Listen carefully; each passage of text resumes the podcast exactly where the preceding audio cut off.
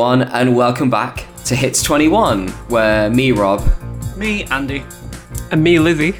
look back at every single UK number one of the 21st century from January 2000 right through to the present day. If you want to get in touch with us, you can find us over on Twitter. We're at Hits21UK, that is at Hits21UK. And you can email us as well, just send it on over to Hits21podcast at gmail.com. Thank you so much for joining us again. We have finally made it to the year 2001. This time, yeah, we'll be looking back at four UK number one singles, um, and it's the period covering the 7th of January 2001 through to the 9th of March. And uh, just want to say, we're starting at the 7th of January because for the first week of 2001, Bob the Builder was still holding on after Christmas. He was still, you know, so I, I don't quite know how to describe it. Maybe he's hanging off the cliff of number one and he's using that, like, you know, the bit at the top of a hammer that just kind of extends out. He's using that as like a, like a, just to sort of cling on. That's that's what he's doing at the moment. Um, so we're in year 2000. We're in the year 2001. So things have moved forward in time, obviously. Uh, just because we're starting the year over again, uh, we're just gonna reacquaint you all a little bit with how old we were and what we were doing at this point in our lives. If we can remember back uh, 21 years to when we were all still single digit ages. Is that is that right, Lizzie? Were you still nine, maybe ten max at this point? Uh, for the first half of the year, I would have been nine, going on ten. Um, Yeah. Starting the year in year five, eventually going into year six. And yeah. Yeah. Andy, what about you? I was eight going on nine, year four going on year five. It was a good time. My, my main interests included Pokemon and Star Wars, one of which is still a big interest to this day. I'll let you guess which. Um, yeah, it was a good time for me. This was around the time that I started playing music. I started learning my first instruments in school in 2001. Um, my first instrument was the euphonium. Um, Oh, which I still play to this day. Ah. But yeah, and we got our first keyboard in the house around this time as well. So I started to become a musician around this time, which is lovely. Yeah. Oh, I'm kind of similar. I, I was a little bit younger than you two. I was six, going on seven in 2001. But I remember being in second or third year of primary school and starting uh, guitar lessons Oh. um, but they didn't really last that long. Um, I mean, I play the guitar now, but it's because I picked it back up when I was about seventeen, and uh, it was so yeah. That, so it was a there was a bit of like basically a ten year gap between me starting to play the guitar and then actually learning to play it. Um, but I was just um, saying to Lizzie before Andy, before you sort of came and joined us um, before the episode, that this is the first year where I'm looking at these songs and I can actually remember them being around from the time. Like the songs that we're covering this week, I, the only the, the first one that we're covering, maybe I'm a little bit hazy with in terms of whether I actually heard it or not. But the other three that we've got, I remember them really vividly. Maybe not being number one, I didn't really start paying attention to the charts and you know listening to Radio One on, on a Sunday every week until I was about maybe ten years old.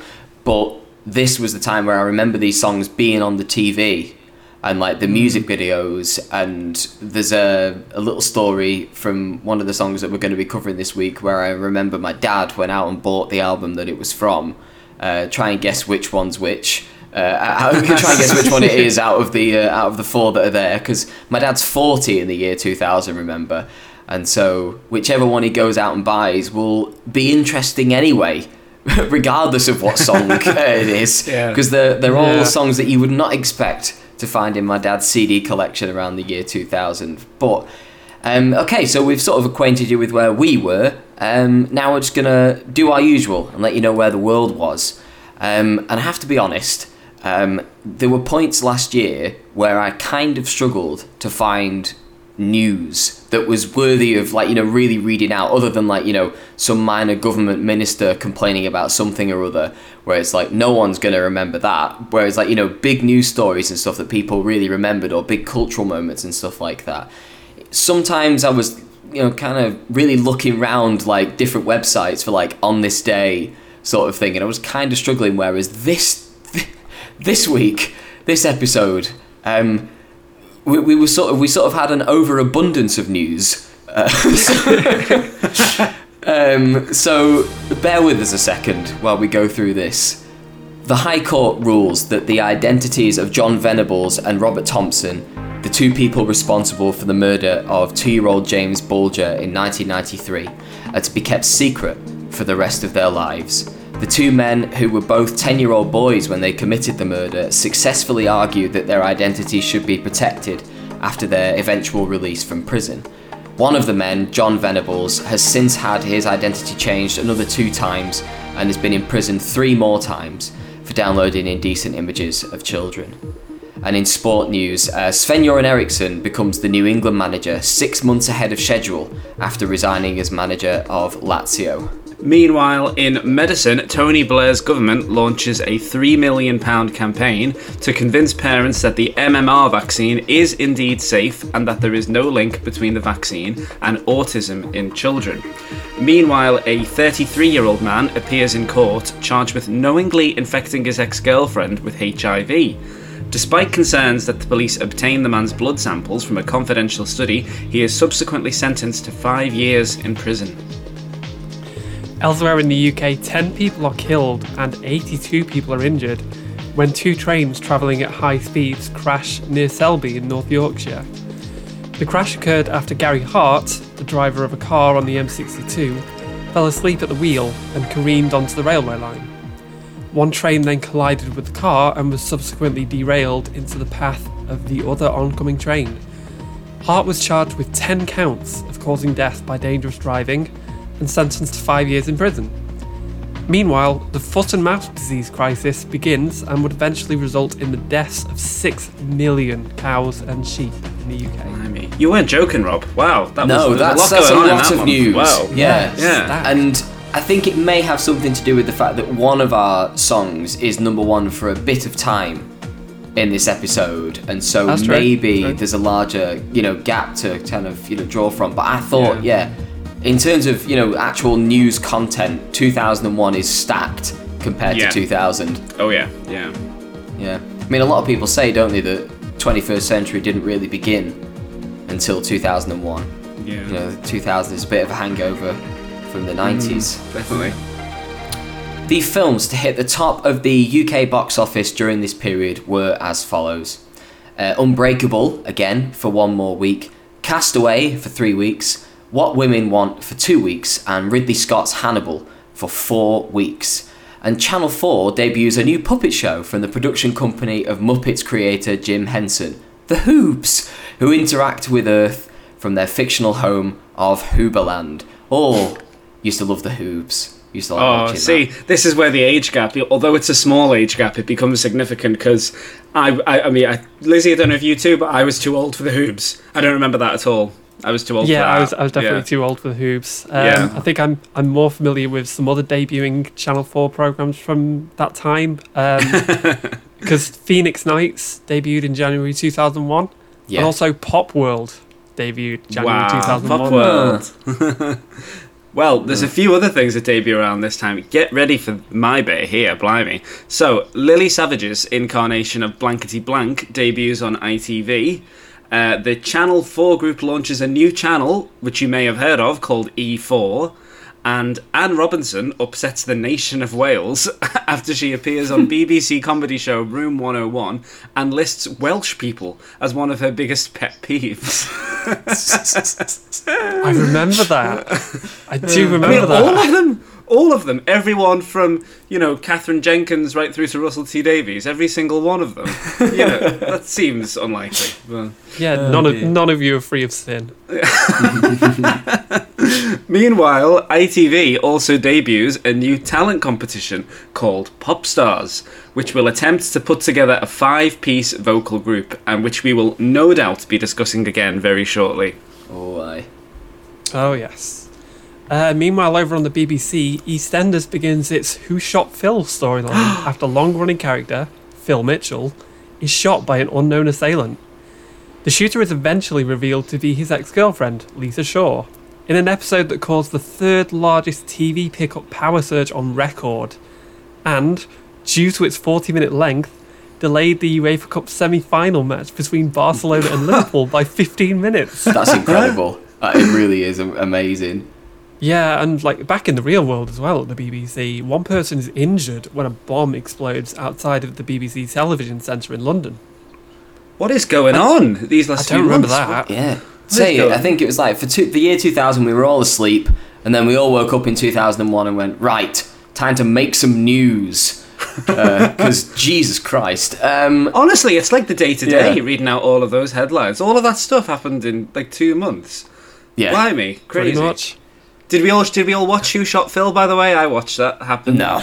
and uh, no, I, I, was, I, I was a Corrie kid. I was a Corrie kid as well, but I tuned in just for Who Shot Phil, and me and my family all thought it was Lisa. Get in there, yeah. How are the uh, album charts looking, Andy? Well, it's very, very unusual to do this because, as of right now, um, One by the Beatles at the start of the year is still number one. Um, it was nine weeks at number one overall, which we've previously mentioned. And just to give you some context for how long that's been at number one now, it hit number one in the same week that Same Old Brand New You by A1 got to number one on the singles chart. And it's still there at number one, which was like three episodes ago for us now. Uh, yeah. But it is finally toppled in the first um, couple of weeks of January by another re-entry, Greatest Hits by Texas, once again. Again, even more bizarrely, I think that that's back at number one again. Which, for context, that last got number one in the same week that Stomp by Steps did, which is even Jesus. longer ago. Um, and then we have, I'm just going to say it, we have Chocolate Starfish and the Hot Dog Flavoured Water by Limp Bizkit. and I'm going to say Bizkit every time because it's not biscuit, it's a Bizkit. Ugh, yeah. Um, I assume this is the one that your dad owned, Rob. Uh, yes, my dad went out and bought chocolate starfish. Yeah. Because I, would have guessed Atomic Kitten. I thought maybe he was a big OMD fan. Uh, yeah, no, it, it, well, his explanation for it was I asked him about this years later when I came to Limp Bizkit fully aware of their reputation, not just in the nu metal community, but sort of like, or in the metal community, but sort of in like the wider sort of music appreciation community and how much they're kind of seen as a bit of a punchline and a bit of a joke. And so I asked him, like, I remember you buying this. Why did you do it? And he said, well, you know, he said, you know, he grew up on a lot of rock music. He grew up on a lot of prog and a lot of, you know, things like Whitesnake and Deep Purple and things like that. And so he thought, you know, and then he kind of lost touch during the 90s. And obviously he had me. And so a lot of pop culture from the 90s my parents aren't really aware of because they were a little bit busy while they were um, raising me. me.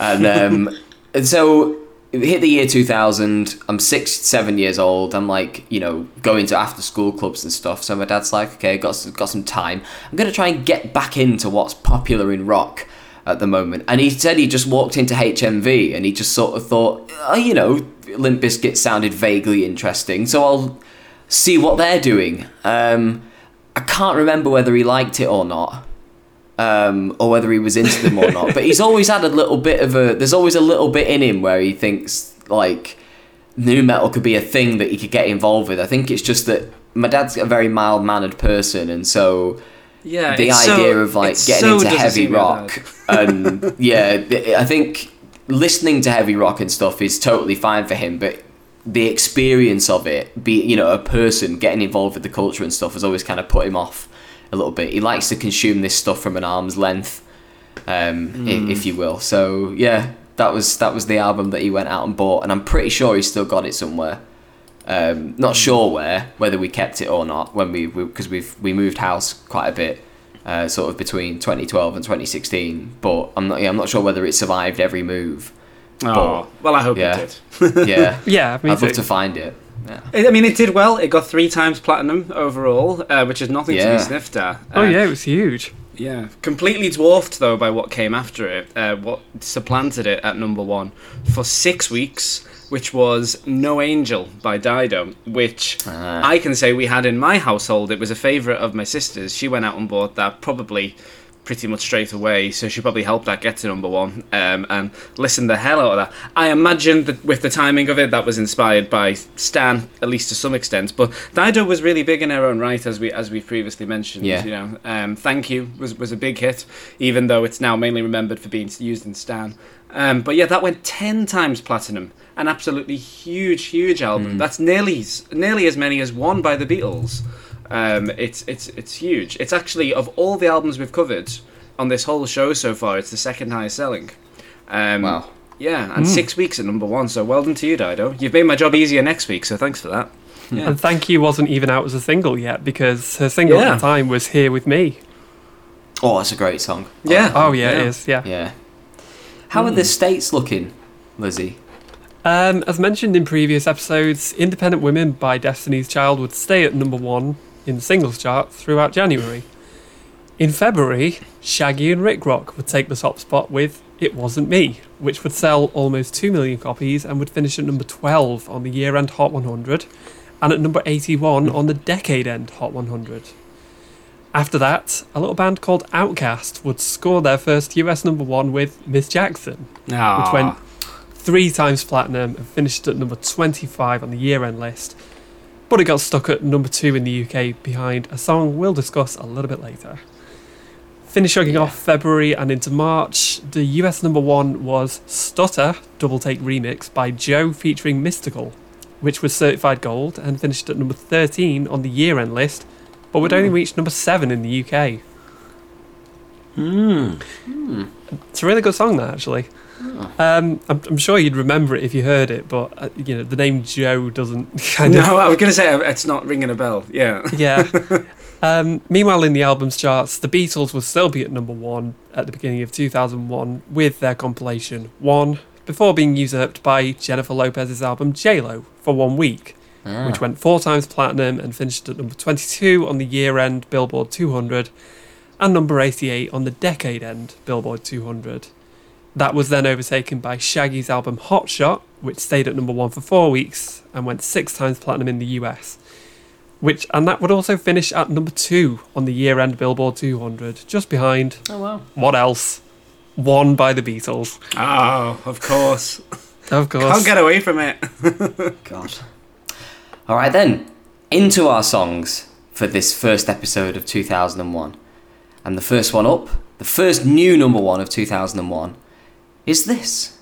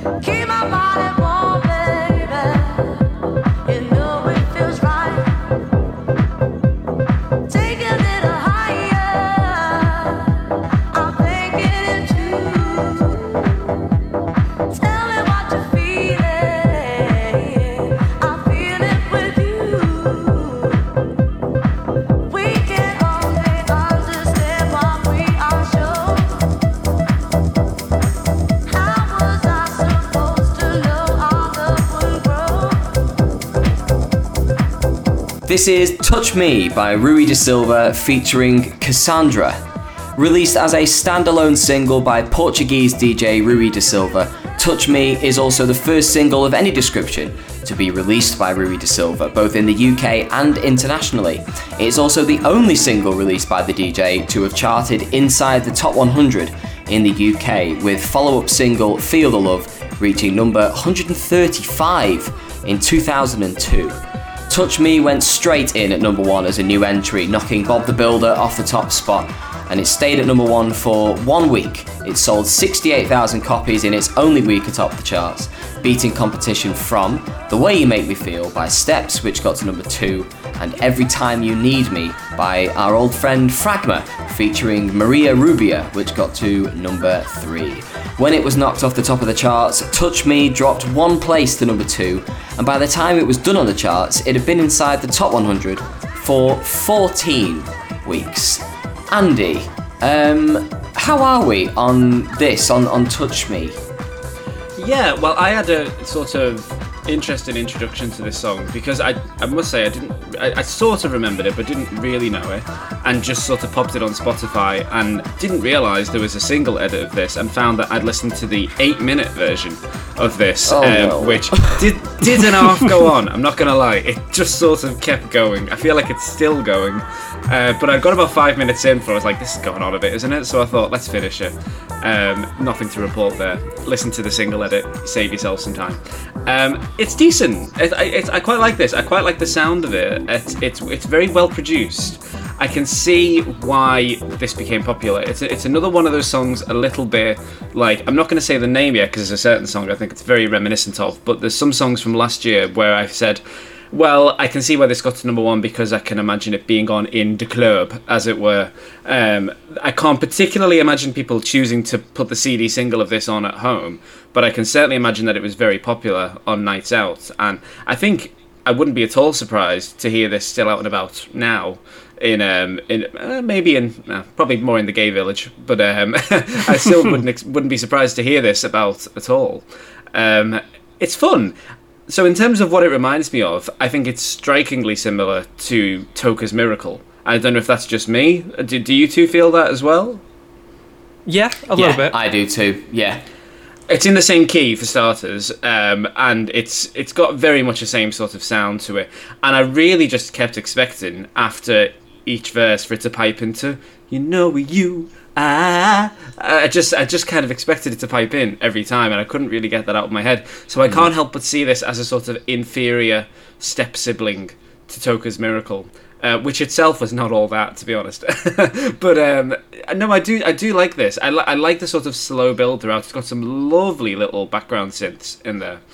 Um, I've never heard of either Rui da Silva or Cassandra, and my attempts to do a deep dive on them pretty much yielded nothing. Cassandra's web page, uh, Wikipedia page is about 200 words. Like she's just a total one-hit wonder with this. Um, but I do, I do like it. Yeah, I, I think, like I say with so many of these tracks, and I certainly said this with Toca's Miracle, is that I just wish it went somewhere a bit more because it has this nice slow build throughout that really kind of hooks me, and I wish it kind of climaxed with something. I just sort of felt a little bit. eh, there's a certain X factor from this that's that's just a little bit missing. But I I'm starting to feel like I think like that with with all songs of this sort of dance pop genre, to be honest. Um, but it's continuing a very proud tradition that has started in the 90s and we've had a few examples of last year and certainly going on into this year and i need to make my peace with that really and as this genre goes yeah pretty decent i don't have a huge amount to say about it to be honest but it's it's pretty decent um, i think i would choose to listen to this again which i don't always is not always the case Yeah. so not not even the case with all of the songs we have this episode. So yeah, I think that's quite a compliment to say that I would listen to this again, and I think I feel like it's a grower. I feel like this. I've listened to it two or three times now, and I've liked it more each time. So I feel like this is growing on me, um, and I'd be interested to revisit this at the end of the year to see if I like this more when we do our year-end charts because I think I may well do. Yeah. Hmm. Yeah, it's funny that you mentioned Toca's Miracle there because, like, um, I've got it in my notes. It- I think it's quite Um, striking though, isn't it? It's really quite. It really jumps out at me. Hmm. It, it, it is very similar. I think. Yeah.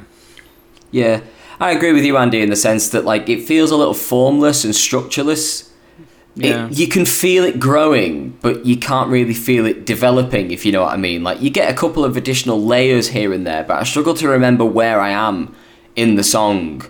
And when I'm away from it, I do struggle to remember much beyond the way the title is sung. Like just touch me in the morning. Like that's all I really seem to remember when I'm not there you know, I, I'd need lyrical cues or something written in front of me to really remember. Um, it reminds me of a, another song that kind of comes later this year, but does this kind of thing, but much more memorable and much better. Um, but I will say that I like the atmosphere of this. And I think in mm-hmm. terms of the production, I think it's the best track this week in terms of just the sound quality and the rendering of its various uh, of its various strands.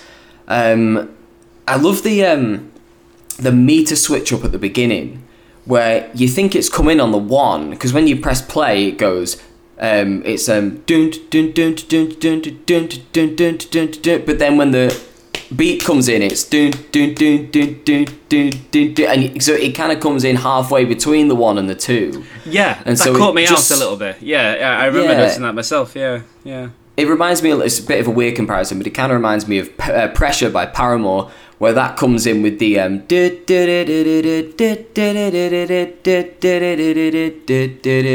and then when the drums come in the, the riff is played the same but it's just phrased slightly differently where it's and it just knocks it on that extra half beat. And it kind of tricks you into thinking that the rhythmic expressions are going to go one way but then they end up going another way. I like being tricked and surprised and caught off guard by things like that and every time i listen to it i've played this about five or six times just to get to know it. It's like a little puzzle that i have to put together at the beginning of the song and i appreciate being made to work with stuff like that um, And Rob, do you know what other song did that? If you remember me mentioning last year, Toca's Miracle did that Yeah. last year, where I made that comment about how the, the the main melody line hits on a different beat to what you might imagine. It's not the I Yeah. need a miracle. It's I need a miracle. Yeah, so Yeah. that does that too. So maybe that's an inspiration as well. I also quite like the little bridge section as well, where she keeps repeating that one note over and over again, and it leaves you in suspense about where it's going to land.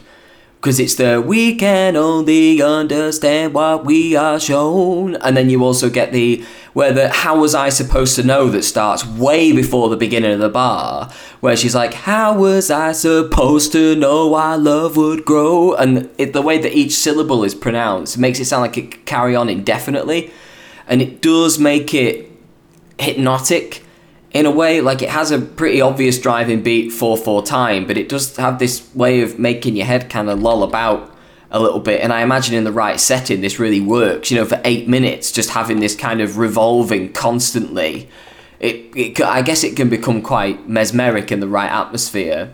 But as a piece of pop like I don't know, even cut down to three and a half minutes. It kind of like it reminded me of Toca's Miracle also in the way that like it just kind of goes on until it finishes, and it doesn't really finish. It just kind of fades out. They just pick a moment to go, and we'll turn the dials down now because there's nothing new we can do, and so yeah, it's decent and it has a lot of good parts. But I'm just as a piece of pop, I'm just like I want more structure. I want more songwriting. I, you know, I, I get that that's not really the the point of something like this. It's more about you know layering rather than like you know meticulous attention being paid to Yeah. the various uh, various parts of the song. But yeah, it, it's it's decent, but I wouldn't go any further than that. Um, Lizzie, how about you?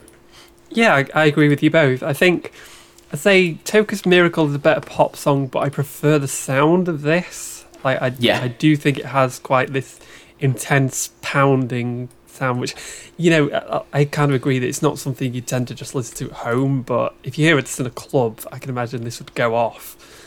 Um, also, little fun fact: this is the first Portuguese artist to have a number one single in the UK. Oh, oh, yeah, That's a great fact.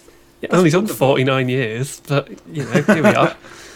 Um, but yeah, I love that we're kicking off 2001 with a number one single that hints at the future of music while giving a nod to the past. You know, particularly that sample, the the Spandau Ballet sample, which was actually the subject of some legal wrangling at the time. Like I was watching the Top of the Pops performances at the time with, not at the time, from the time with um, a couple of friends and I'm like, oh, just wait till the sample drops. It like it's so good, and it never kicks in, and it just Yeah. like I'm assuming they were still having some issues with it when it was released, but I'm guessing it's been resolved in the 20 years since. But you know that do do do do do do do do do do do do. That's from um, I think it's chant number one by Spandau Ballet.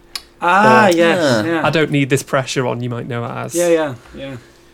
But yeah, um, I really like this. I think it has, like I say, it's got that kind of intensity to it, and it kind of I think it it builds up and then it builds back out again. So rather than just building constantly and constantly up and then stopping or fading out, it's kind of like a, a sunrise and sunset, like a that kind of um, what would you call it? Not a crescendo, but Yeah, I know what you Hmm. mean. It has that sort of ebb and flow to it. Yeah. that's it. The ebb and flow, yeah. Yeah. And yeah, like I, I made a note here, like you wonder what the people of 1968 thought the music of 2001 would sound like, and if you ask them to describe it, I can't help but feel like it would maybe come close to the sound of this song, which is like it's precise and clinical, but also kind of otherworldly and passionate. Hmm. I, I, I don't love it, but I, I definitely like it. I think um, when you raise that point about 1968, 2001, like how how would the music of the new millennium sound like? I think I I feel that too. Yeah. Or maybe they just assume that, I don't know, you press a button on a, a glowing cube and sound would come out. Where we're going, we don't need instruments. Um, uh, okay. Does anybody have anything more to say about uh, "Touch Me"? No, let's move on. No, uh, yeah. I'm Thanks, fine Rui. where we've Thanks, Cassandra. I'm sure we'll see you again. Say hi to Rodney for me. All right, then. Next up is this.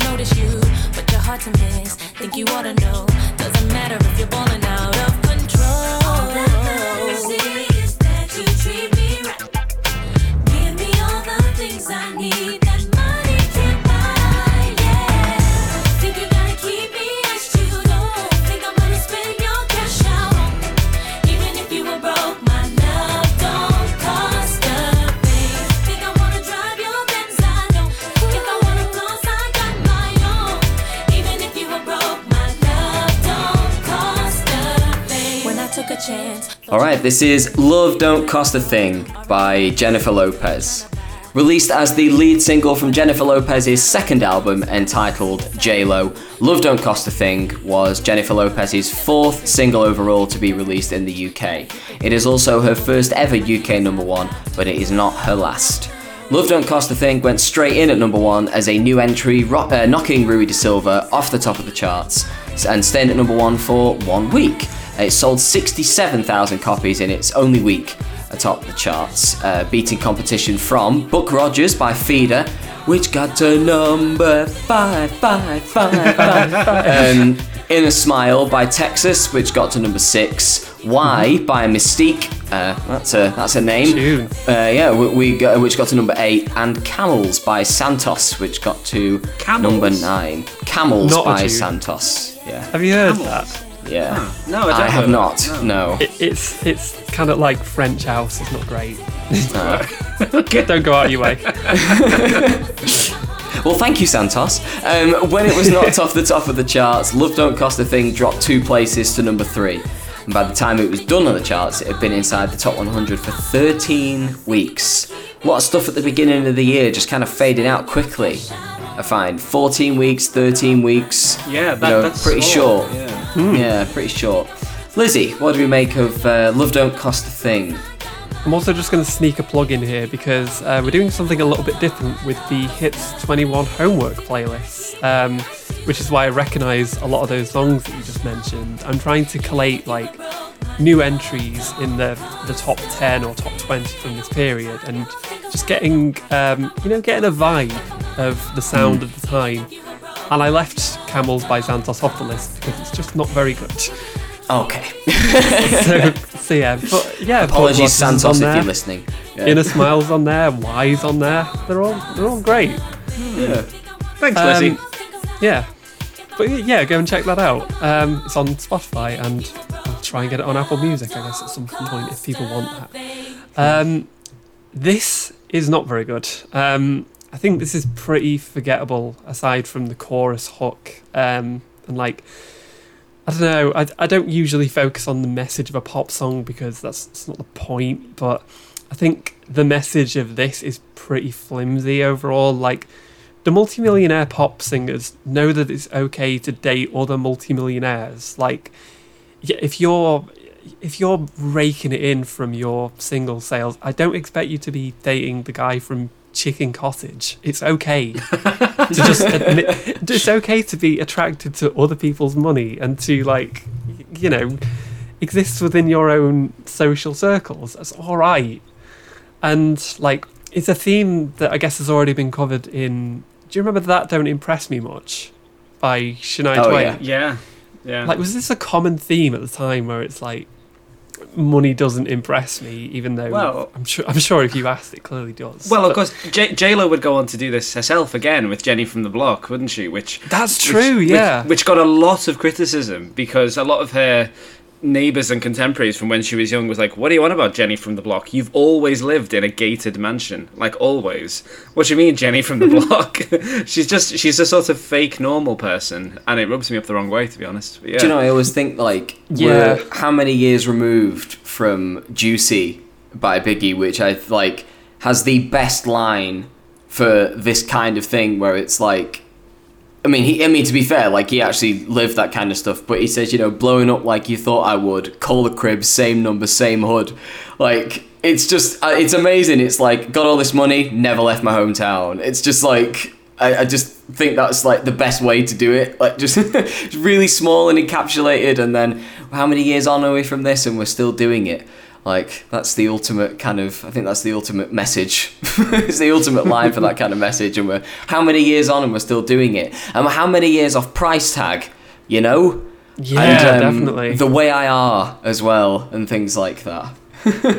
But yeah, it's like when we've when we've got actual like fun R and B, like Destiny's Child still around on the charts. I just I don't see a, a, a need for this really. It's it's it's okay, but doesn't really make much of an impression. Mm. Hmm. Uh, Andy, what about you? I very much agree with Lizzie. I really, I really do just preach it. Everything you've said there. I, I, I'm probably about to get in trouble with some of my, my fellow gays here, but I've really never, I've never got J Lo. I've just never understood her popularity, if I'm honest. And I don't mean this as any kind of personal offence to her at all. J Lo, if you're listening, we're cool. It's okay. But like, I just think there is an inherent kind of vacuousness, vacuity. I think there's an inherent kind of emptiness and sort of soullessness to a lot of her songs. I don't really feel like there's much identity or interest in most of her songs. I feel like it's it's all pretty generic kind of entry level R&B music and I've I've always been a little bit mystified as to how she seems to be such an icon. I get that she's absolutely beautiful and she's a fashion icon and I'm sure that that has a very large part to play in it. As a musician, you know, I, I just I'm not really getting it to be honest. I also so this is I'm going to set the stall out for something fairly large here that is going to come into play quite a lot with me over the next few years of this um, of these number ones, which is that early noughties R and B is pop, one of my least favorite genres of music. Full stop. Um, I always refer to like two or three different examples of the ones that are just like ugh. One of them is Dilemma by Nelly and Kelly Rowland, which is no matter what I do, how yeah, um, yeah, really really annoying. This is another one that I always refer to as like ugh, like it's just sort of empty and nothing. Um, I don't I don't really understand why this got so popular. I get that it's a little bit catchy and it's got a little bit of rhythm to it. It has that sort of slightly kind of salsa dance kind of Latin influence to it, but not really, only a little bit. Um, and and yeah, it, it loses points because of the the sort of emptiness of the message that I, I get that she's probably trying to go for this sort of Notting Hill thing of like, oh yeah, I'm rich and famous, but you know, I'd happily marry a homeless man. You know, no, you wouldn't. Come on, no, you wouldn't. You know, I just, I just don't buy it at all. Um, and I, I just, I just think I have to sort of. I don't have to believe in the message of the song, but at least ha- I at least have to be taken away with it to some extent. I at least have to be like, yeah, I get this, I can relate to this, and I can't relate to this. This is someone on their ivory tower trying to claim that they're not on their ivory tower. It's like, where's my point of entry for this? And if it was musically more interesting, that would make it okay. Then it would hook me. And like I say, it's not that bad. You know, there's nothing wrong with it. So I'm not going to put it in the pie hole or anything. But there is a there is just a lack of connection for me, and I think that's the same for a lot of JLo songs. There, there, there is one JLo song that I really really like, um, which gets number one actually. So I'll be able to rave about that when it comes back around. But uh, respectfully, that that's nothing to do with the fact that it's JLo. The reason why I like that song, it's just yeah. I, I unfortunately I just sort of don't connect with this artist. Um, and I think it's largely influenced by the fact that the music just isn't that interesting for me. And in the case of this particular song, I just think there's no hook to it. There's no there's no message hook. There's no lyrical hook. There's not really any musical hook. It's just kind of elevator music, as far as I'm concerned, um, which is a great shame. But it's entirely average. It's not nothing wrong with that. It's not awful. It's not great. It's just entirely average. Um, sorry, Jen. Sorry. I'll make it up to you. Yeah. It's funny actually that you two have read it that way because I've read it a slightly different way. Because Okay. a big thing of 90s hip hop, and there's always at least one song on basically every record that's always a bit like, oh yeah. Which is just like this paranoia that when you when you're a rapper and you get famous, the women are gonna come and take your money and like the, the there's loads of them. I you know like picking out specific examples would be a waste of time because we'd be here all day. But there is a very specific kind of song where it's like it's normally on their first album or their second album where like their name's spreading a little bit and all of a sudden the attention that they get from girls is like way more intense than it used to be. And it's just this paranoia that like oh you're only with me because of my money and like you're just going to take my money and run away. And so i think j-lo is coming at it from like the point where it's like i'm not going to do this to you like you know and it's you know i, I like you because for you rather than the money that you have but it does feel a little not maybe not necessarily hollow but i don't fully buy it because she'd already had pretty massive singles by this point. She was beginning to make it as an actor. I think she was um, not far off mani- uh, marrying um, like at the time it was cris judd but like i seem to remember she had that relationship with ben affleck a few years later and stuff. And so like you know she was making a go of it, and like she'd already had um, on the six come out and uh, waiting for tonight. Uh, That one's and- okay. That's okay. and that things one. like that. But what I mean is like you know she'd already gone like two times platinum and stuff. So like, meh, whether I believe in the story or not, i it's kind of neither here nor there for me um, with that kind of stuff. Um, when I first heard this, like I was a bit disappointed because I had better memories of this. But then it started to grow on me a little bit, just over, like a little bit. Like I'm into the combination of like really rhythmic vocal patterns that still retain quite a lot of melody. You know, because I think it allows the each section of the song to have its own atmosphere and to and to be its own thing. Um, it's very clear where certain sections start and end. You know, because then you get the you get the pretty melody where it's like Yeah,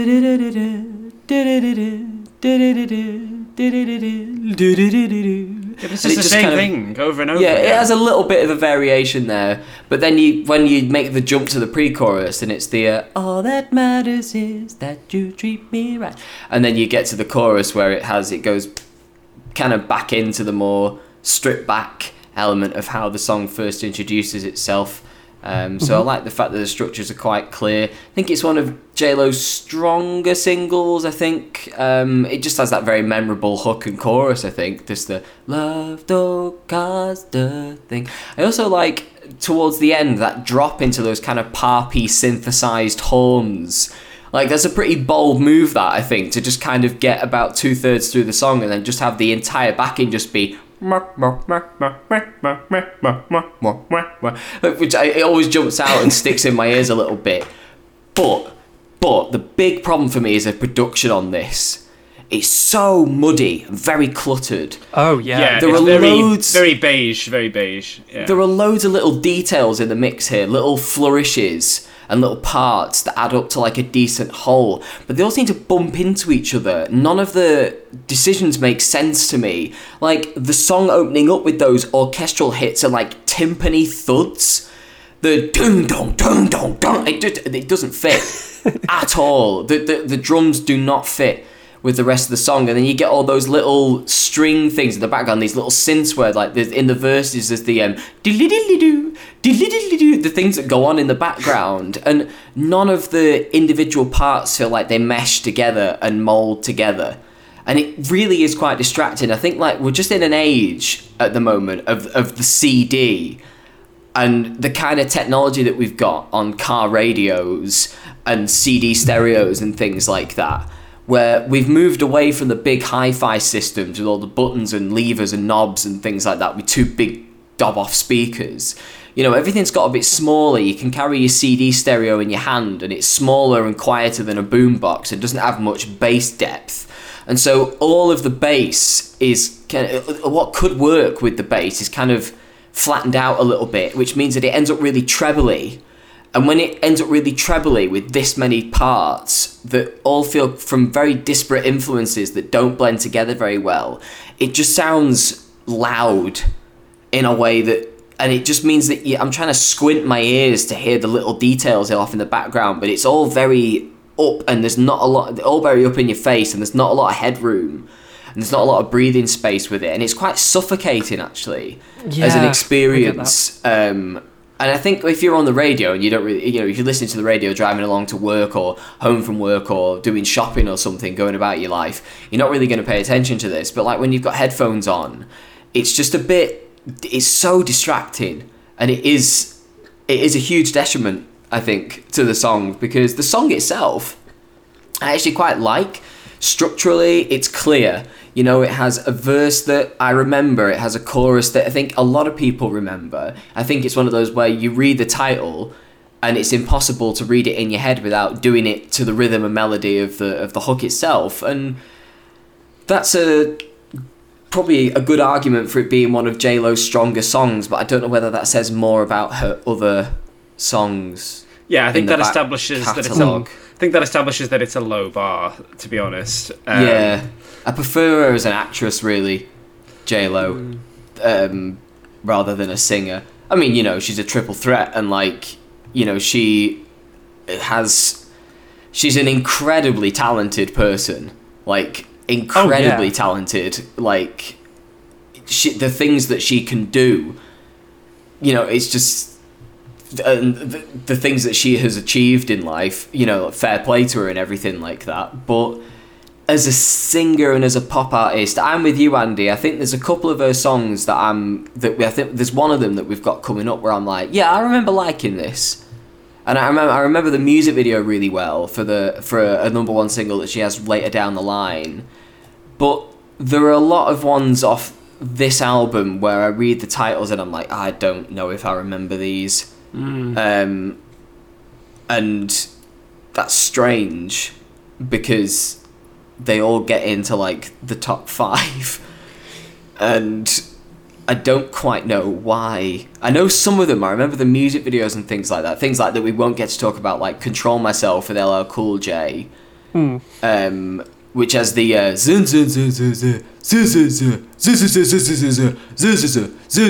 and then you also have um, I don't remember The- that at all, and I think that No, me neither. that moment was improved for me not knowing what you're on about. That was great. It's the um, it's the you got, you got, you got what it takes to make a boy be bad. It's hard to Nope. control myself. Do do. It's hard to control myself. nothing, nothing. Um, And the then way you you, did it made it sound like a muppet doing it. And then uh, all I have as well, the all my pride is all I have. Pride is what you have, baby girl. I'm what you have. Nope. You no, do you not remember that one? No. no, Not So, my yeah, genre. their not their my playlist, I guess. Yeah. Um, but I mean, we won't get really get to talk about those, so I'm getting them in now. But like, yeah, there's loads of other ones where I'm struggling a little bit, and so this one stands out more, but not. It's it's just listening to it this week. I'm like, ah, I had better memories of this, and it's a bit of a shame. Just a few, just a few other things on this that uh, you know when you were sort of picking apart the mel- the different melodies in this um, a, a few moments ago. There, it reminded me that I was wondering. I don't know whether this is a reach. It probably is a bit of a reach, but I was just wondering about you know that bit towards the end where she's going that thing, a thing. Is that a Lauryn Hill? Reference that thing, that Oh, thing, probably. that thing. Yeah. Probably. And Yeah. I was like, huh, it took me a few listens to get that. Um, which is like, that hints at a sort of cleverness that isn't on display for most of the song. Um, and I wish that kind of thing was a bit more obvious because I like those kind of references. Yeah. The other thing, the other thing I wanted to mention was, you know, I said there are two or three songs from this genre that I always point to as like, ugh. And this was one of them. Dilemma was the other. And I've remembered what the other one was now, which, ugh, ugh. We Belong Together by Mariah Carey. Oh, awful. When you Awful. left, I lost a part of me. That's the one where she's just belong walk, together. Oh, walking awful. around the house in a lingerie and just like lying on the bed and looking at the camera and stuff. What a Oh. life, eh? Awful. Yeah. Yeah. All right, son. All right Yeah. then. Next up is this. Alright, partner. Keep on rolling, baby.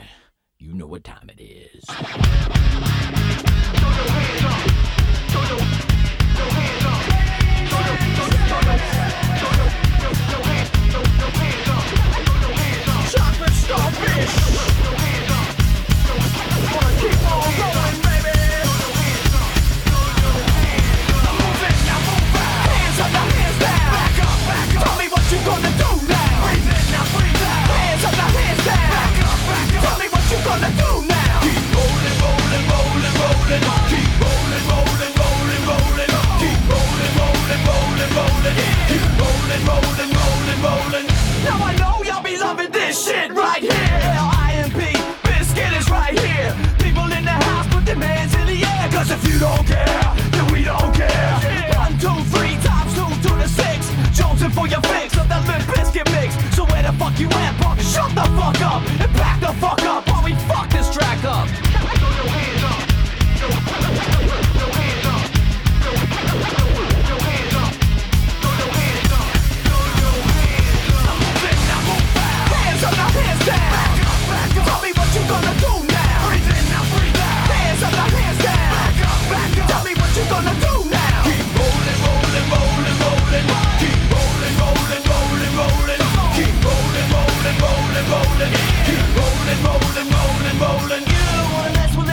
Okay, motherfuckers, this is Rolling Air Raid Vehicle by Limp Bizkit. Released as the second single from Limp Bizkit's third album entitled The Chocolate Starfish and the Hot Dog Flavored Water. Rolling Air Raid Vehicle is Limp Bizkit's second single to hit the charts inside the UK Top 100. It is the first UK number one, and to this day it's their only number one hit, motherfuckers.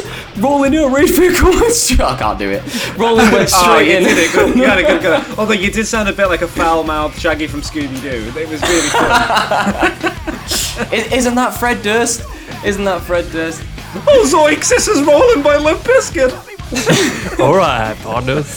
This is Rolling by Limp Bizkit. You know what time it is. Rolling Air Raid Vehicle went straight in at number one as a new entry, knocking Jennifer Lopez off the top of the charts, and it stayed at number one for two weeks. It sold 49,000 copies in its first week at number one, beating competition from Things I've Seen by Spooks, which got to number six, All Hooked Up by All Saints, which got to number seven, and You Make Me Sick by Pink, which got to number nine. It then sold 47,000 copies in its second week at number one, beating competition from Pop Ya Collar by Usher, which got to number two, The Next Episode by Dr. Dre, for God's sake, which got to number three, ah. Played-A-Live by Safri Duo, which got to number six, On the Radio by Martine McCutcheon, which got to number seven, and Dream to Me by Dario G, which got to number nine. When it was knocked off the top of the charts, uh, Rolling dropped three places to number four, by the time it was done on the charts, it had been inside the top 100 for 13 weeks. It's not long. Again, that's not long. No, not, Yeah. a, not a big stay really. Um, It kept rolling down the charts. Yeah. It did. It rolled fast. Uh, it kept rolling, rolling, rolling, and then it fell out. Um, Andy, what do we make of rolling? Uh, I'm actually going to pass the baton back to you, Rob, because I, I. Spoilers, I think this is absolute shite, and I know that you like it, so I want you to try and convince me before I dig into this. So, you go, Okay. please. Yeah. um, I don't know if I'll try to convince you. Um, but okay, so I've kind of been looking at this one ever since we started the show. This is one of those ones where I've like been can't wait to get to this one, like just just to talk about it and see how other people feel about it. Um, just want to preface this by saying I do have a soft spot for nu metal, like mainstream nu metal acts like Korn, Linkin Park, Papa Roach, and especially the ones that you are allowed to like, like Deftones.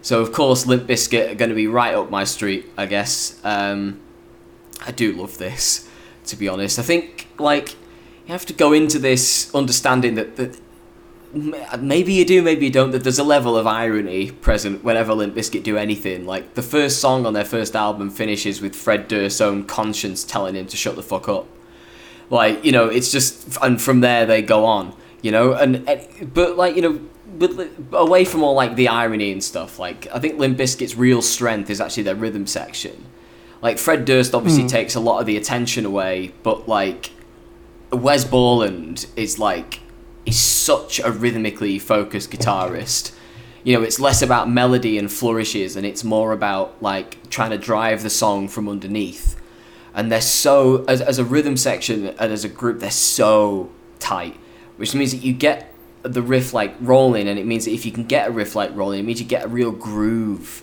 out of it you know when the because you get the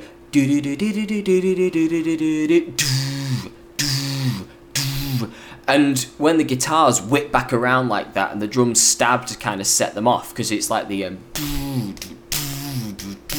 it's yum. It's really good. And then you get Fred Durst, and you either understand him as a frontman or you don't. Like, I understand he really grates on people if you're not into that kind of non-serious aggro front that he puts on. And he's hardly like a great lyricist, but what he is, and this is where I think the trick of rolling really works, is that he's someone who can lead a party, lead a crowd, and that's exactly what this song is. It's not necessarily anything more, I don't think, than something similar to like you know "Be Faithful" by Fatman Scoop, which comes around Yeah. Yeah. Yeah. where the whole thing is just a hype man shouting for three minutes, like just That's, calling um, out to people. I don't know if it's the actual song, but something that sounds a lot like "Be Faithful" has recently been sampled by Beyonce as well for "Break My Soul," which has that ah, ah, ah thing all the way through it as well. And I think that might be that that that's sampling as well. So that's still mm-hmm. popular. Yeah. Mm. And like, but that whole song is just a hype man shouting for three minutes to whip up a frenzy, calling to everybody in the room that he can think of, and saying, "Get up and you know party." And that's kind of what this is, where each verse is just kind of not really about anything in particular. It's just kind of Fred Durst kind of looking out to the crowd and being like asking for some call and response and like, you know, they're a party group. Like Limp Bizkit's whole thing has been there's always been a level of like vulgarity to what Limp Bizkit do. It's very on the surface with the kind of vulgarity, but it's not very serious. I think they all kind of know that the joke is on them. Like whether you buy into the self awareness or whether you find it annoying, like their latest album that they released last year was called Still Sucks, as if to say Limp Bizkit still sucks. And like hmm. there's a whole song on that album about I think it's called Love the Hate or something like that, and it's just a guy shouting at Fred Durst about how like he's a rubbish rapper and like who does he think he is Eminem and stuff like that. And so they're always aware of what people say about them, but they just kind of use it to great effect. Although I think that only really started with Chocolate Starfish, with this album, because their first two, uh, Three Dollar Bill Y'all and um, Significant Other, they take themselves a bit more seriously on those records, and it's on this one where it's like, oh, no, we're, we're aware of what you're saying about us, and really the joke's on you, sort of thing. And that's, I mean, that album is too long and it's full of too much stuff like that, I think. Um, which means that when the, the the stronger songs on it are just the singles, whereas I think it's of their first three albums, Chocolate Starfish is the weakest. I think Significant Other's probably their best. Um, but with this, at least, know, I think it's a standout because it's a break from all of the the stuff that's on that record, where like the last four songs take half an hour. Like it's just an obscenely long record. Again, another problem with the CD age, where there's loads of artists like going, "Oh, we've got all this extra space. What should we do? I don't know. Fill it with nonsense. Fine, whatever." And they do that towards the end of the record, where there's like a 12 minute song and all this stupid stuff. But this is just kind of Limp Bizkit, Chocolate Starfish era, kind of distilled a little bit. Um, and I will say as well um, that in the middle of uh, shouting out all these people in the crowd and getting them to throw your hands up and do all of this, um, there's a post from Tumblr a few years ago, which I'm not. It's not entirely serious, but I've always thought it was a pretty funny observation. So it's um, it's it's from Slack Wizard from a few years ago. Noted gender theorist Fred Durst makes reference to the concept of non-binary gender in Limp Bizkit's opus Rolling in brackets air raid vehicle, which along with the ladies and fellas refers to the people who don't give a fuck. And so that's obviously that's a joke, but I just wanted to get that joke in because it's a funny one. Um, but yeah, okay, so I think this has got a great funk and a great groove. Um, and I think if you were to throw this on in a room full of people, everybody would remember it, everybody would go along with it, and everybody would enjoy it. And I, as, as far as my positives go, I don't think you can get a better example of what this song is uh, is, is is intending to do and what it's capable of. Um, I don't think it's perfect though. I think the verses are a bit overstuffed with all those overlapping and double tracked vocals. There's no real space to do anything else. Ends up sounding a bit muddy again, kind of like J Lo, where there's a lot of you can tell that they've recorded it separately and just kind of spliced it in, where it feels a little bit like three people are talking at once, but it's the same voice.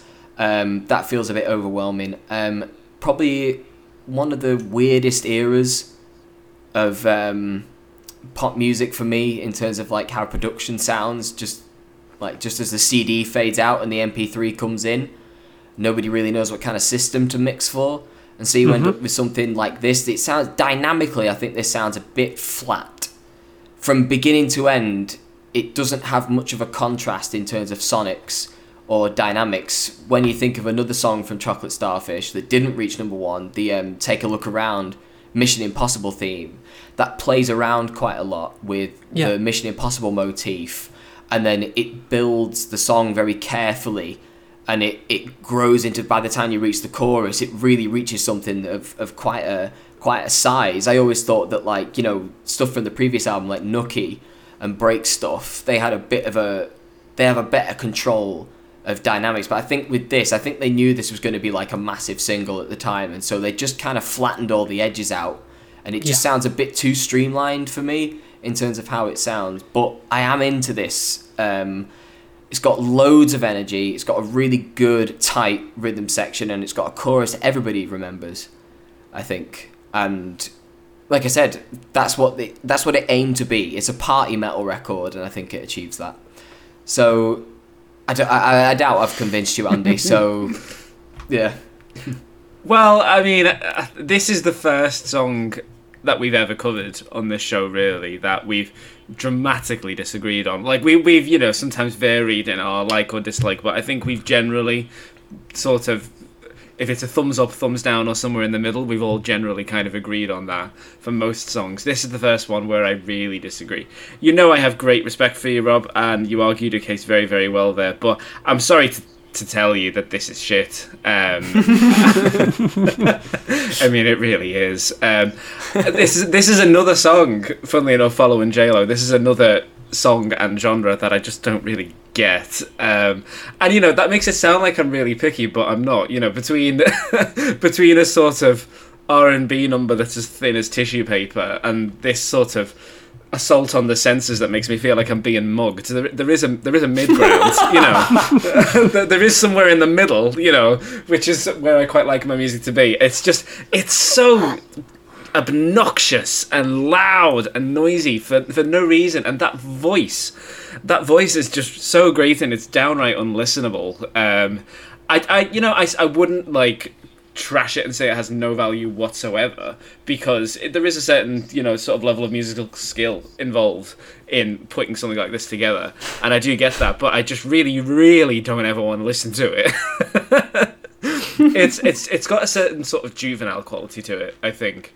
Oh, which God, is yeah. like I, I really think i'm interested in what you think about this rob because you're always the first to call out all the stupid kind of fart noises that eminem does later on. And i really think this is a similar kind of sense of humor. This is a similar kind of sort of you know pulling your tongue at the audience sort of thing. I really think that this is that same sort of vibe and i and i don't give it as easy a ride really. Um, I just think if if I was ever caught listening to this, I would immediately turn it off. I wouldn't want people to think that I'm willing to listen to it. I just. Uh, I, I can't put my finger on it, but there's just nothing about this I like, other than that I give it a point or two for the the the the fact that they are all at least real musicians who are putting together something that is memorable at least. But I don't give it a point for being you know a chorus that we all remember. You know, we all remember World War Two. That's not a sign of quality. You know, it's like it's just it's it's not. I, I just don't think that that's a badge of honor. To be honest, I think it's it's memorable in a way that I th- find it really annoying. That I find it really like, oh, just shut up, the three of you, four of you, however many of you there are. Just be quiet. Calm down a bit. Give me a bridge. Give me a verse that sort of quiets this down a little bit. Give me some light and shade. Don't just go all the time, which is what I feel like they're doing. and that's why it has that sort of juvenile quality for me. Is that there's no light and shade. There's no zero to sixty. Instead of zero to sixty, it's just one hundred all the time. Let's burn rubber, and um, I, it doesn't appeal to me at all. And I've not argued this anywhere near as eloquently as you have, Rob. And I completely get that. That my reasons for this are much more kind of just instinctive and primal, in that I just don't respond well to stuff like this. Um, and and I, I get that it's probably not as bad objectively as I've suggested that it is, but this is really not for me. Um, and like I say, this is the first one that we've really, really disagreed on. Um, and I, I will respectfully disagree with you. Like I say, you know, you made some really good points, but it's just, it's just not for me. I can't engage with this. Um, I really hate it. I'm sorry. It's awful. Well, to be honest, now you've said that, the the way that he said it makes you feel like you're being mugged, I totally get that. Like, I completely Oh, yeah. get that. Do you know it has, it has Um, it has a similar vibe to it. I think of "We Will Rock You" by Five, where it's just like bunch of lads that are like, "Yeah, we're hard, aren't we?" Ugh, yeah, I just no, don't respond well to that at all. No, no. Um, and the other thing as well, I can see why people would compare this to "Just Lose It" by Eminem. Yeah, yeah. or some. Oh, I, I God, can kind yeah. of see why, but for me, I think maybe what separates this from that is that Eminem turned to comedy when he ran out of ideas. Like he had comedy in his repertoire, and I would argue that Slim Shady and Marshall Mathers are both just as funny as they are frightening and stuff like that. But by the time you reach Encore, it's just comedy's just the thing he's leaning on. It's the only thing he does by that point, and it's just it's it, it's the sign of Eminem getting bored, I think, and so he's just filling the space, just trying to annoy me with literally just sounds of him throwing up in a toilet and the whole thing in just lose it where they go whoops my city just skipped and everybody heard you let one rip and stuff like that and it's uh, this was always kind of in Limp Bizkit's thing, and it doesn't lean. They never lean too far in. To be honest, after this point, I kind of lose touch a little bit. I've still never really listened to Gold Cobra, or Results May Vary, or anything like that. And there was I forget the name of the, re- the record that um, is that the one that Wes Borland wasn't involved with. I think results may vary. Was that one? Yeah, that's the one where Yeah, they did a the- cover yeah, of the one with the behind blue eyes, and Yes, uh, not a, not a good record. Christ. yeah, yeah, the one with Fred screaming into the CD, and it's just a big green cover. Um, yeah, As but- opposed to this classy CD cover that they've got for this one. yeah. Um, yeah, it was the sort of like uh, where Wes Borland kind of backed out and because they had a lot of fame after this. And in terms of songs off the record, I prefer My Way. Um, I Oh, prefer yeah. Take a Look Around. Um, Yep. I, I'm not totally against the um, the remix of this that has DMX, Method Man, and Redman on it, um, Oh, no. which is the Urban Assault vehicle. It's not No. great, but I'm not totally against it. Um, but yeah, it's not the strongest one on the record, but like, it's it is very much its own thing.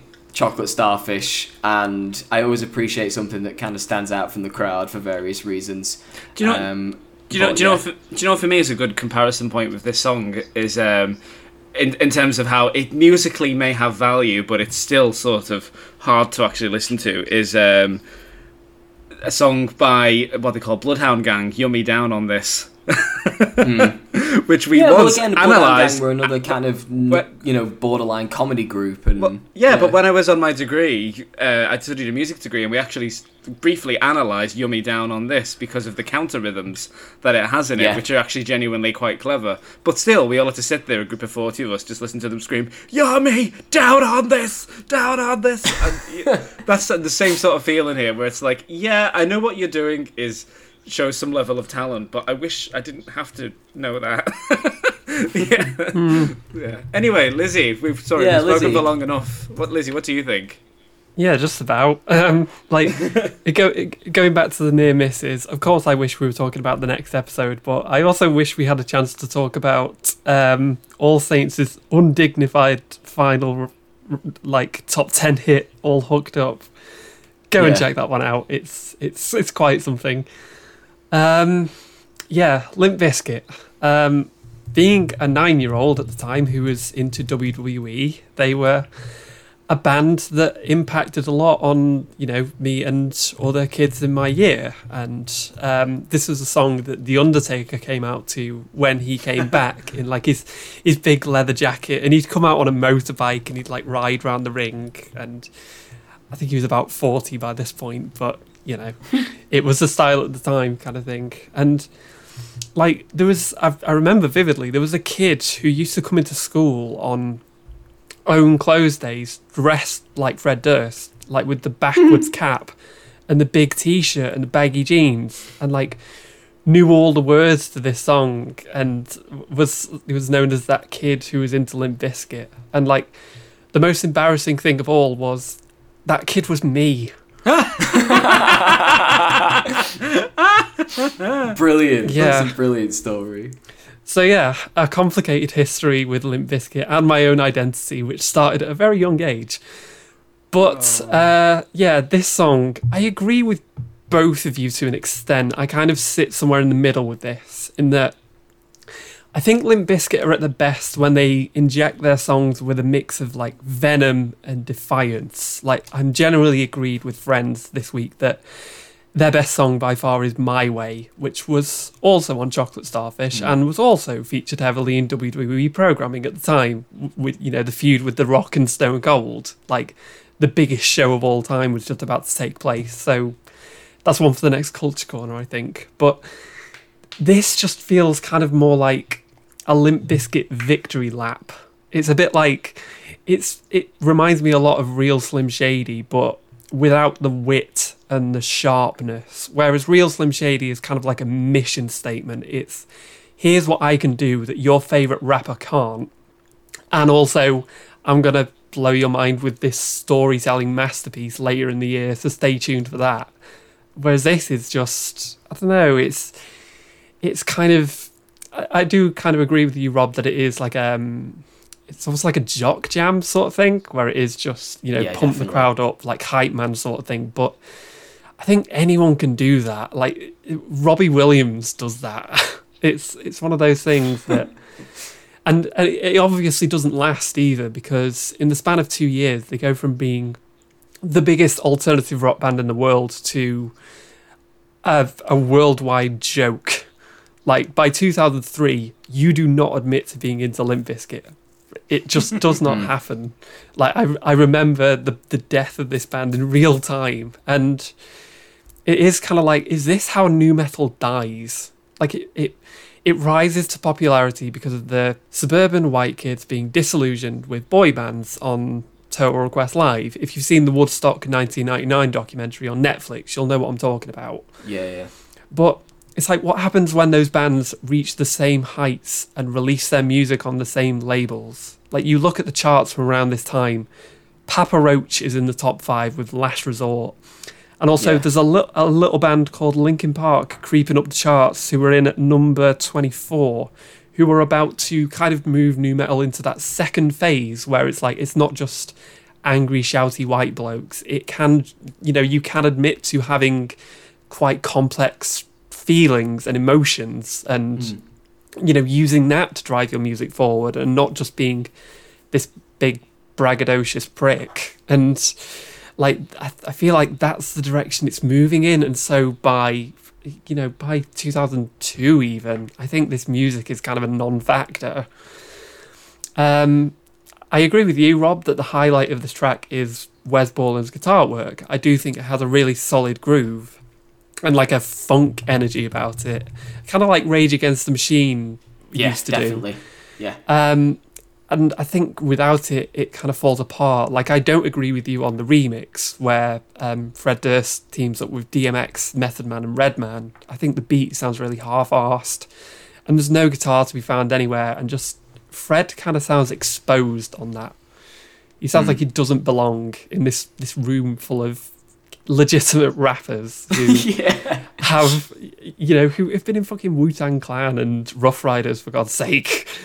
And yeah, when Wes Borland left the band later in 2001, I don't think Limp Bizkit ever really recovered. That that Results May Vary album is terrible. Like it's generally regarded as one of the worst albums of all time. Hmm. And yeah, no surprises, but we don't hear from Limp Bizkit again. And No. I think, yeah, this is memorable, but I'd say bands like Linkin Park left a much longer impression on the culture than this did. I think Yeah, this is kind of a novelty. It's it's not something that people remember as a great, a, a, you know, as a great piece of music. It is just, it's it's yeah, it is memorable, but it's not. It doesn't leave a lasting impact. And also, I have just um, a fun little game uh, before I finish. Do you want to guess how many times the word rolling is used in this song? I'll give you a hint. It beats the previous record set by Oxide and Neutrino for Bound for the Reload, which was 65. Oh, I'm gonna say eighty-four. I'm just trying to think. I think it must be a multiple of six because it's always rolling, rolling, rolling, rolling. ro- No, it's a multiple of five. So I'm gonna say 80. 80.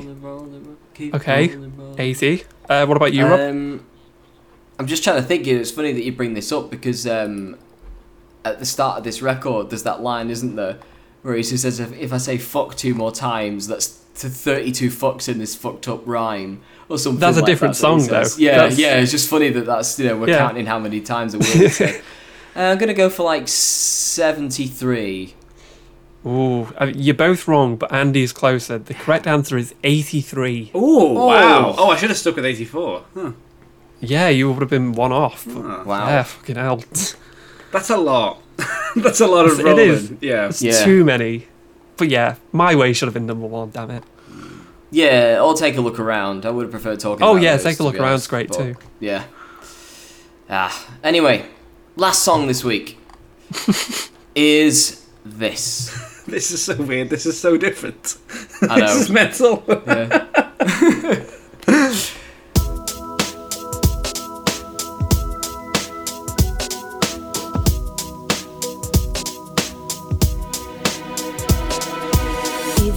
See me walking down the street, staring at the sky, dragging my two feet, you just pass me by. It still makes me cry, but you can make me whole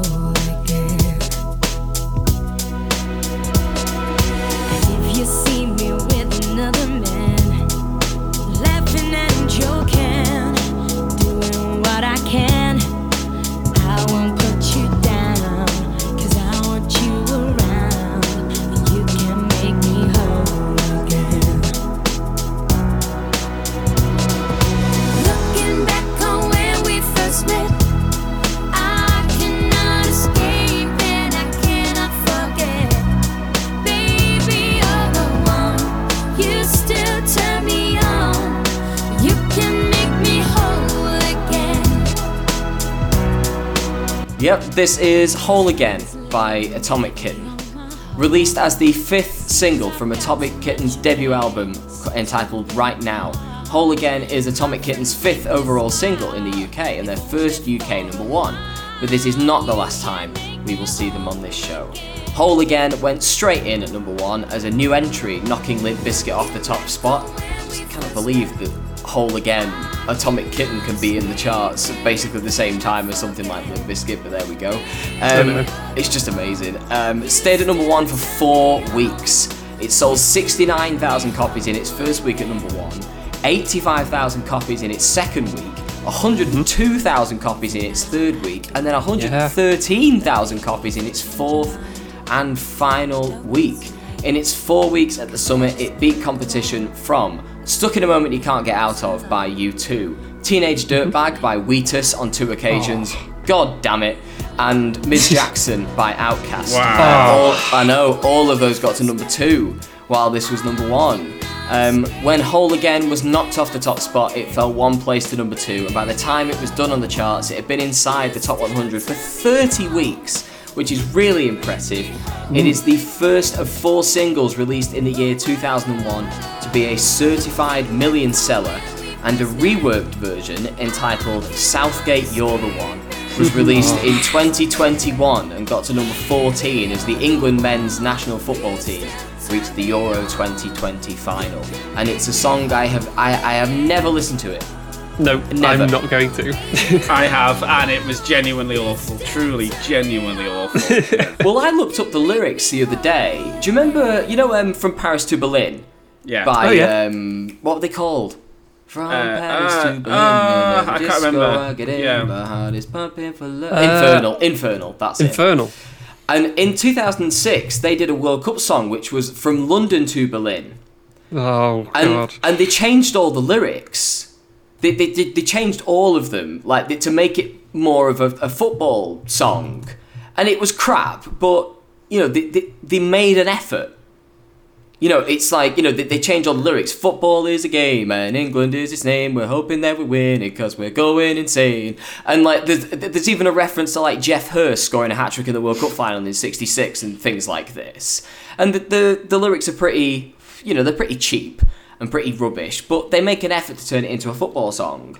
Whereas the the Southgate You're the One version is just the same song, but with You Can Make Me Whole Again, it's football's coming home again. And Ugh. and then when they get to the chorus, it's just the same again, but it's with Southgate You're the One instead of so it's it's just the same. Like if you see me walking down the street staring at the sky and dragging my two feet, you just pass me by, it'll make it still makes me cry, but football's coming home again. That doesn't it doesn't mean anything. It- And then No. they, they have a little change, and if you see me sitting in the stands, laughing and joking, doing what I can, I won't put you down because I want you around. Football's coming home again. It doesn't mean anything. It, it doesn't mean a thing. It's just the same song, and it's like, right, girls, um, England are sort of doing quite well. Um, if they win against Denmark in the semi final, um, we're just going to put this out. Uh, so could you all just get in the studio on a Friday and we'll do it in like two hours? And then, because you can all sing, yep, good, right, fine. Have the lyrics on a sheet of paper in front of you. We'll just do the same song. You've done it a million times. And then by Saturday morning, it's like, right, it's ready. We're done. And it just, yeah, that's really rubbish and it's a shame. And I'm trying to never, ever, ever, ever hear it or listen to it because it would ruin this version. Um, Lizzie, Whole Again by Atomic Kitten. Yeah, you mentioned from England to Berlin, but I think you're forgetting about the best England World Cup song of 2006, which was England Are Jolly D by Neil and Christine Hamilton. I never heard this. I was, you know, oh, also get from, that on. Also from 2006, I was going to suggest "Who Do You Think You Are Kidding?" Jurgen Klinsmann by Stan Boardman. Yes, But, I uh, remember that oh, one. God. Neil and Christine Hamilton, you've won that one. Well done. I seem to remember, did Ricky Tomlinson um, Well, Ant and Dec did one, but I think that was That like was 2002. Yeah. 2002, yeah. Sven's our man, we've got, um, what was it? Sven's our man, he's got a plan, we found our super Swede. It's We're Neville on the to ball. Campbell, Campbell to Rio. Yeah, that was great. it's a goal, 5 1. And there was also um, Grandad and his son Elvis as well. Everybody remembers that one. There was Um, also 442 with Come On England, which was to the tune of Come On Ireland. Oh yeah, and you know the lead, got to number two. the lead singer on that was Jonathan Wilkes. I know! Robbie Williams is French. Oh, dear. Anyway, we still haven't yeah, started before talking we about get Hole down that rabbit hole. Yeah, um, Whole again. I really wasn't expecting to like this one as much as I ended up liking it. And in that sense, I'm not surprised that it kind of sold more week on week because I think this is a tune you first hear it, you think, yeah, that was all right. And then it kind of, you, you sort of worms its way into your head and it's like, "Ah, I could do listen to that again. And it just, again and again. And the more you play it, you notice little things about it that you just it you it makes you like it more and more and i kind of assumed this was a cover for the longest time because obviously they the next one they cover is eternal flame by the bangles but i think there's a very obvious like burt bacharach and hal david or like leiber and stoller influence particularly bacharach you know the first line is if you see me walking down the street like yeah, they know like Andy McCluskey and and the rest of OMD. They know what they're doing here. Um, and yeah, the the singing isn't amazing on this one, but it feels genuine at least. It it feels like it it's from the from the heart and like it doesn't sound kind of labored in any way. I'd say it's a shame the production isn't better on this. Like I do like the underwater sounding organ backing Yeah. and the sort of gentle strings that come in and fade back out. But I think the drum beat in particular is a bit too sharp for such a gentle song. Like it, sounds very of its time and not in a good way. But yeah, overall, I, I genuinely really do like this, and I think there's there's bits of it that do kind of clutch on my heartstrings. Like time is weighing heavy on my heart. That's a beautiful line and like for, I also didn't know that this was um, an OMD leftover. That it was just like one of those songs that you can't really do as OMD because obviously, you know, it's OMD. Ah. But if you listen to something like Enola Gay, you can kind of figure out the rough shape of it, and it's kind of similar. There's also a bit of like, you know, Stand By Me in there as well. It's quite a simple five chord structure but it doesn't need to be anything else. They've not thrown in a pointless chord change or a chord change, key change, or anything like that because they don't need to. They've got a solid melody, and they've worked around the um, the weaknesses, if you can call that, of the vocalist to kind of create something genuinely quite moving. I think, and I'm, I'm waiting for the day when a soul diva comes along and covers this and does it the justice it deserves away from the cheapo production that this is saddled with. Like I think it's a genuinely brilliant breakup song that maybe doesn't get its due because of the name attached to it. Yeah. Uh, yeah. Um, Yeah. yeah. I I actually mostly agree with you there, Lizzie. But Andy, what about you? I, I really, really thoroughly agree um, with, with virtually everything you've said there, especially the fact that it, this is actually a really great song that is yearning to break free from artists and producers who perhaps aren't worthy of it. Um, and I, I don't mean that to sound quite as shady as it did. That perhaps came out wrong, but I think I think Atomic Kitten are just inherently a little bit sort of uh, boring. Frankly, sometimes they're just a little bit not that not that thrilling.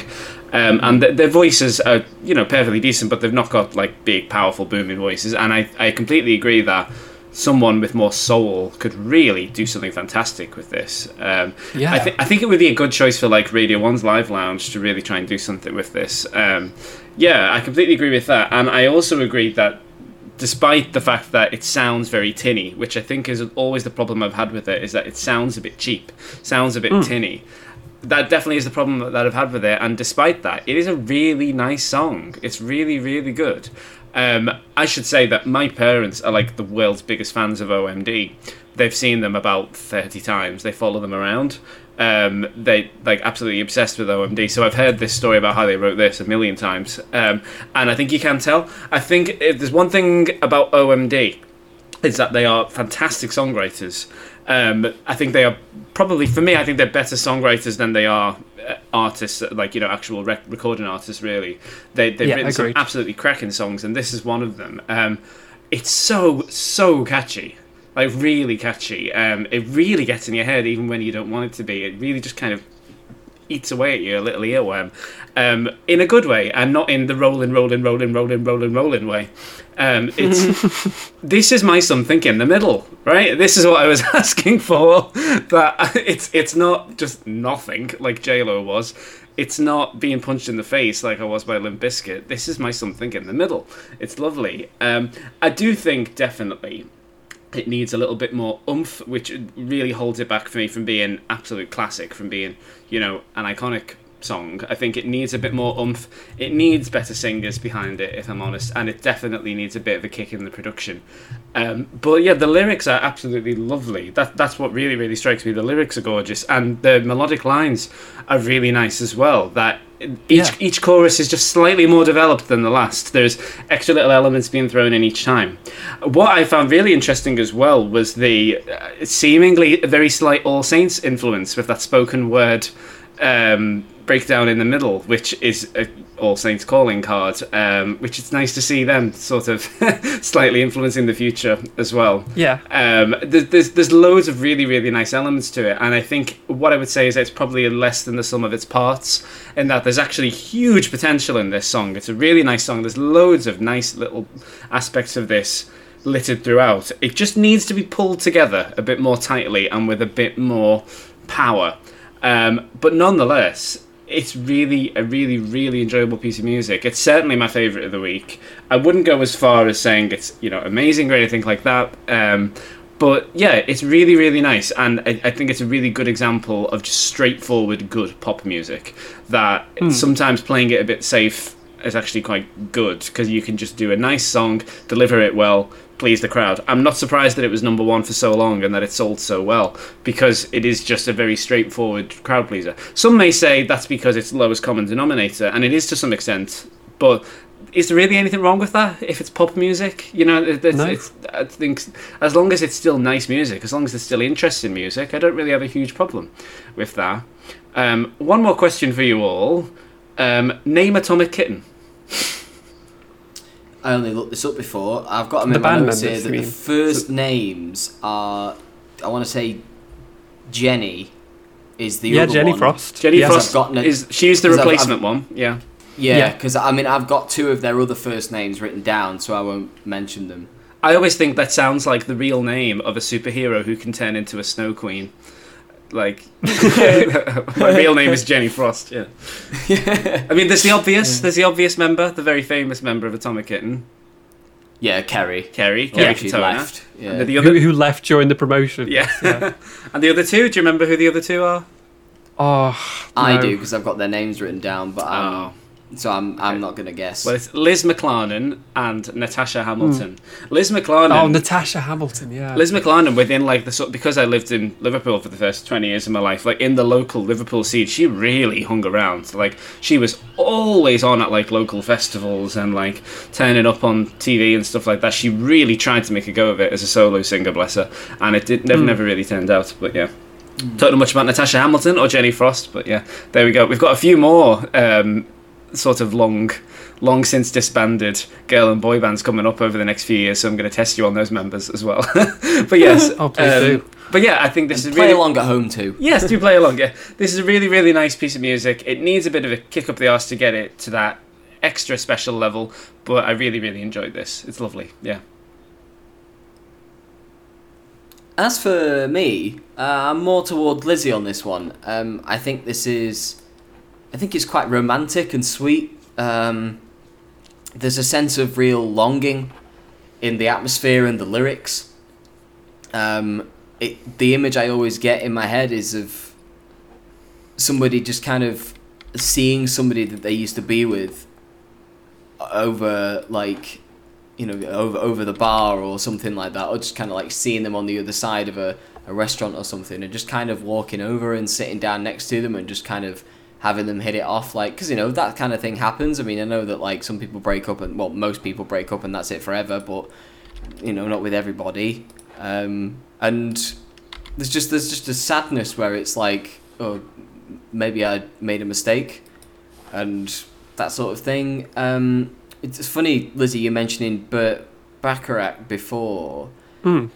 because the album that he did with uh, Elvis Costello, um, painted from memory, from about 1998. Um, Hmm. So just before this, um, lyrically, this kind of reminds me of that too. Um, this is Yeah, obviously yeah. a bit more simplistic, just because it's you know it's pop and it has to appeal to more people, but there's a there's a broadness to this which I actually quite like. It kind of avoids um, sort of like specificity, but it does so in a way that feels not necessarily. It doesn't feel calculated in a way that it often you know vague kind of broad sentimental songs can do. I think there's a vulnerability and a tenderness to this, and especially towards the end when you can hear them really straining to hit the notes. Andy, you were sort of saying about this, like maybe needing better singers, and I agree, but I also think it kind of works to its strengths because Yeah. it makes it feel more normal. Yeah, honest. Yeah, like j- yeah, just genuine. a, j- yeah, just a person saying this, and like especially towards the end when I don't know if it, if it's Natasha or Liz that's ad libbing and doing those new inflections over the main melody.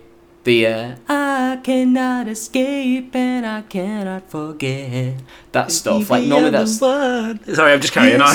turn me on. Yeah, um, Sorry, yes, sorry. Normally that kind of stuff puts me off, but this song is a plea, and I think it's endured really, really well. Um, yeah, totally. production is f- the the drums specifically. They're too loud and they're a bit too cheap. Just get somebody in to play the fucking drums. I know. just- your OMD for God's sake. Yeah, they're just. It, I don't know. It just doesn't seem that.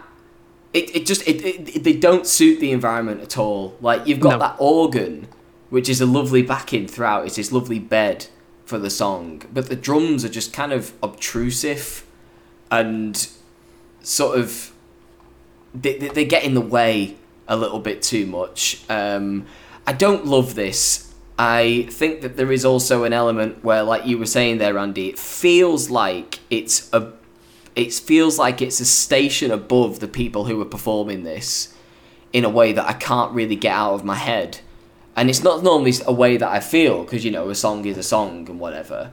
Um, and whoever performs it, if they perform it to a good standard, then you know, good for them. And like, it clearly connected with a lot of people, and it's endured really well. Sold loads of copies. I love the story about it as well, where like they were basically on the end of like they were going to get released from their record contract because their first four singles had done quite well, but not very well. And so this album track, that's like al- it's like track six on the album, like you know, not really towards the beginning as a big, you know, front load it with all the singles, and it's not really towards the end as a big kind of closer. It's just kind of buried in the middle somewhere. Hmm. And they thought, well, let's try this. Like they pushed for it. Let's let's try this. Let's get it released. And then this takes off, and it sets them up for life, which I think is quite nice. I think that's Yeah. a nice story, and I imagine they always feel quite nice about it. Um, as a as a result, I have a, a little thing, if that's okay.